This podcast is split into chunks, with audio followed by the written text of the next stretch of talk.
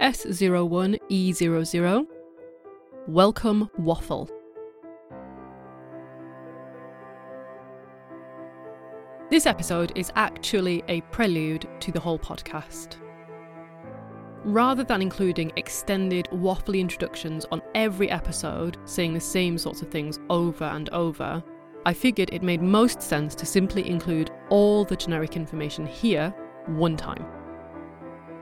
Coming up then, you are going to hear about how to subscribe to En Clair, who creates these episodes, what the podcast is about, age appropriacy of the content, the types of cases that En Clair will look at, how they are researched, episode structures, intended schedule, why the name En Clair, and some final thoughts.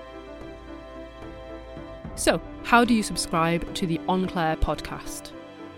Well, one way is to open your podcast app, type in En Clair, and with luck, will pop up and you can subscribe that way. Another way is that you can subscribe to the blog and get an email every time a new episode and its case notes are published. The address for that is w p dot lancs dot a c dot u k forward slash En Clair. If you're into Twitter, you can follow the podcast at underscore En Clair.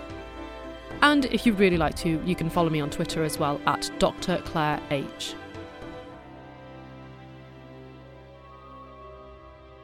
So who is responsible for En Clair?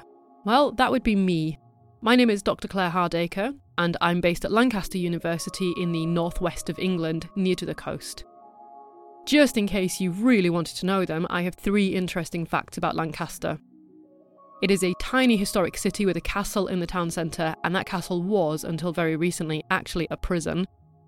It is the second rainiest city in the U K. That's actually something I quite like. I think we lost out to Glasgow, but I can't remember for a definite. And it's the home of the sixteenth century Pendle Witch Trials. I am trying to crowbar the Pendle Witch Trials into an episode somewhere, but I need a linguistic angle and I can't yet find one. I will keep working on it. So I'm based in the Linguistics and English Language Department, and it's one of the highest ranked linguistics departments in the world. I have to get that in there. I am quite proud of that. It's a pretty awesome place to work. It's why we do things like these podcasts. In my position here, I am a forensic corpus linguist. That is, a forensic linguist and a corpus linguist combined. So what does that mean? Well, rather aptly, given this podcast's focus on crime and intrigue, the word corpus comes from Latin, and from it you get words like corpse, and it roughly translates to mean body, or in this case, a little bit more metaphorically, it means a collection of something, a body of something. So a corpus linguist is someone who looks at large linguistic data sets, usually in the millions or billions of words, but it can be smaller than that. A forensic linguist, meanwhile, obviously specialises in language, but on the other side of that, they look at crime and the law. So they might look at hate speech or plagiarism, disputed authorship, terrorist manifestos, forged suicide notes, death threats, forced confessions, contractual ambiguities. There's an endless list of things that a forensic linguist might consider as part of their work. So when you combine a corpus linguist, who looks at loads of data, and a forensic linguist, who looks at criminal or legal data, you get a forensic corpus linguist who looks at loads of criminal or legal linguistic data. So in cases that I've worked on, this could be a million tweets of online abuse. Or it could be five texts sent by a murderer from a victim's phone pretending to be the victim, and then you might compare those to thousands of texts actually written by the victim. You might be looking at a book supposedly written by a U S president, but in reality, you think it's been ghostwritten by somebody else, and so you might get a collection of books by that somebody else and compare that book and see if they're similar, and so on and so forth. So what is En Clair about? Well, hopefully what I just said gives you some idea, but here's a little bit more. En Clair is an archive of forensic linguistic cases, literary detection, and language mysteries. It also looks at codes, cryptography, undeciphered languages, and linguistic myths and legends. So really, if there's an intrigue or a controversy, and it's got language in there, whether it's from ancient history to the present day, we're interested, and there might be an episode on it. What is the age appropriacy of the content? Well, as the whole thing suggests, a lot of these episodes are going to deal with crime. Now, in some cases, that's going to be relatively anodyne. Not many people are going to be distressed by the finer details of a Hollywood plagiarism row over a screenplay based on historical data. But plenty of cases are much darker, and they will feature assault, they will feature murder, and they'll feature things that are more disturbing besides. I do describe each case with a little bit of detail, and I'll come back to this when I talk about the general episode structures. I'm not going to needlessly dwell on grisly detail for the sake of it, but just the themes by themselves may prove distressing for sensitive or young listeners. So really, talking to teachers now who might recommend this podcast to students, I strongly advise general discretion for the whole series. So if you are going to suggest to your students that they should listen to this, I would say carefully vet the relevant episodes beforehand, if not the entire series, if you can stand to listen to me for that long, and then judge for yourself whether you think these are age or disposition appropriate, because you will know that there is someone in your class who perhaps shouldn't be listening to these, or that maybe the entire class should just give this a miss.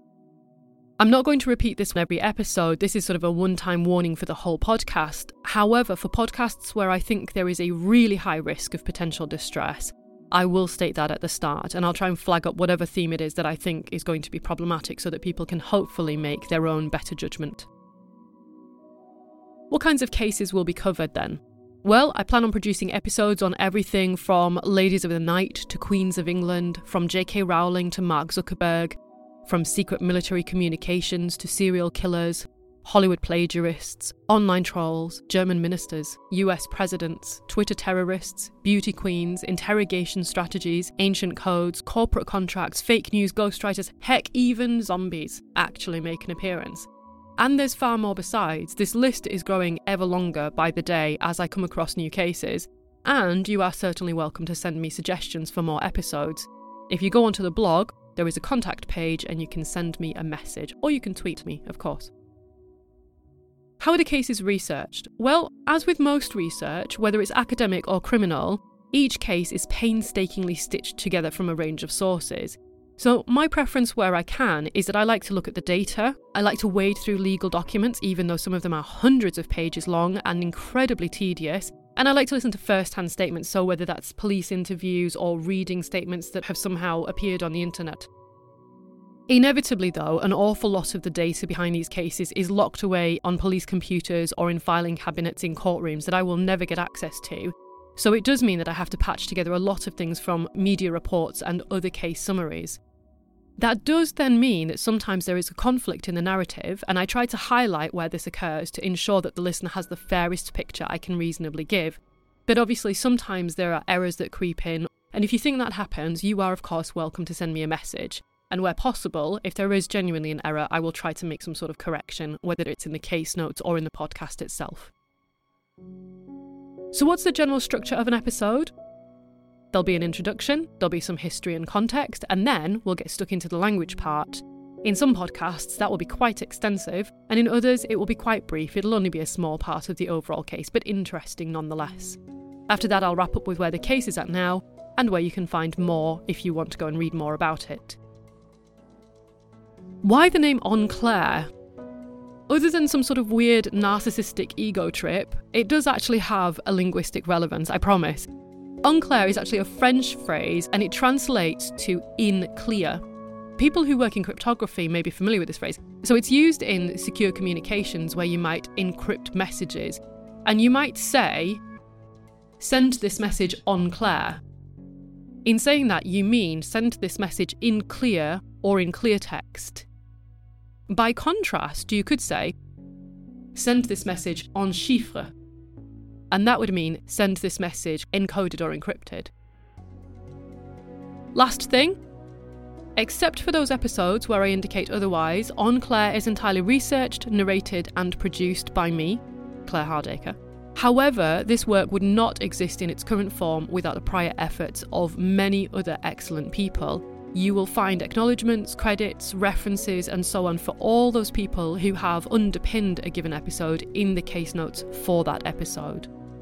Also in the case notes, you will find data, sources, links, articles, pictures, sometimes references to older cases, suggested books if you're really interested in a topic, and far more besides.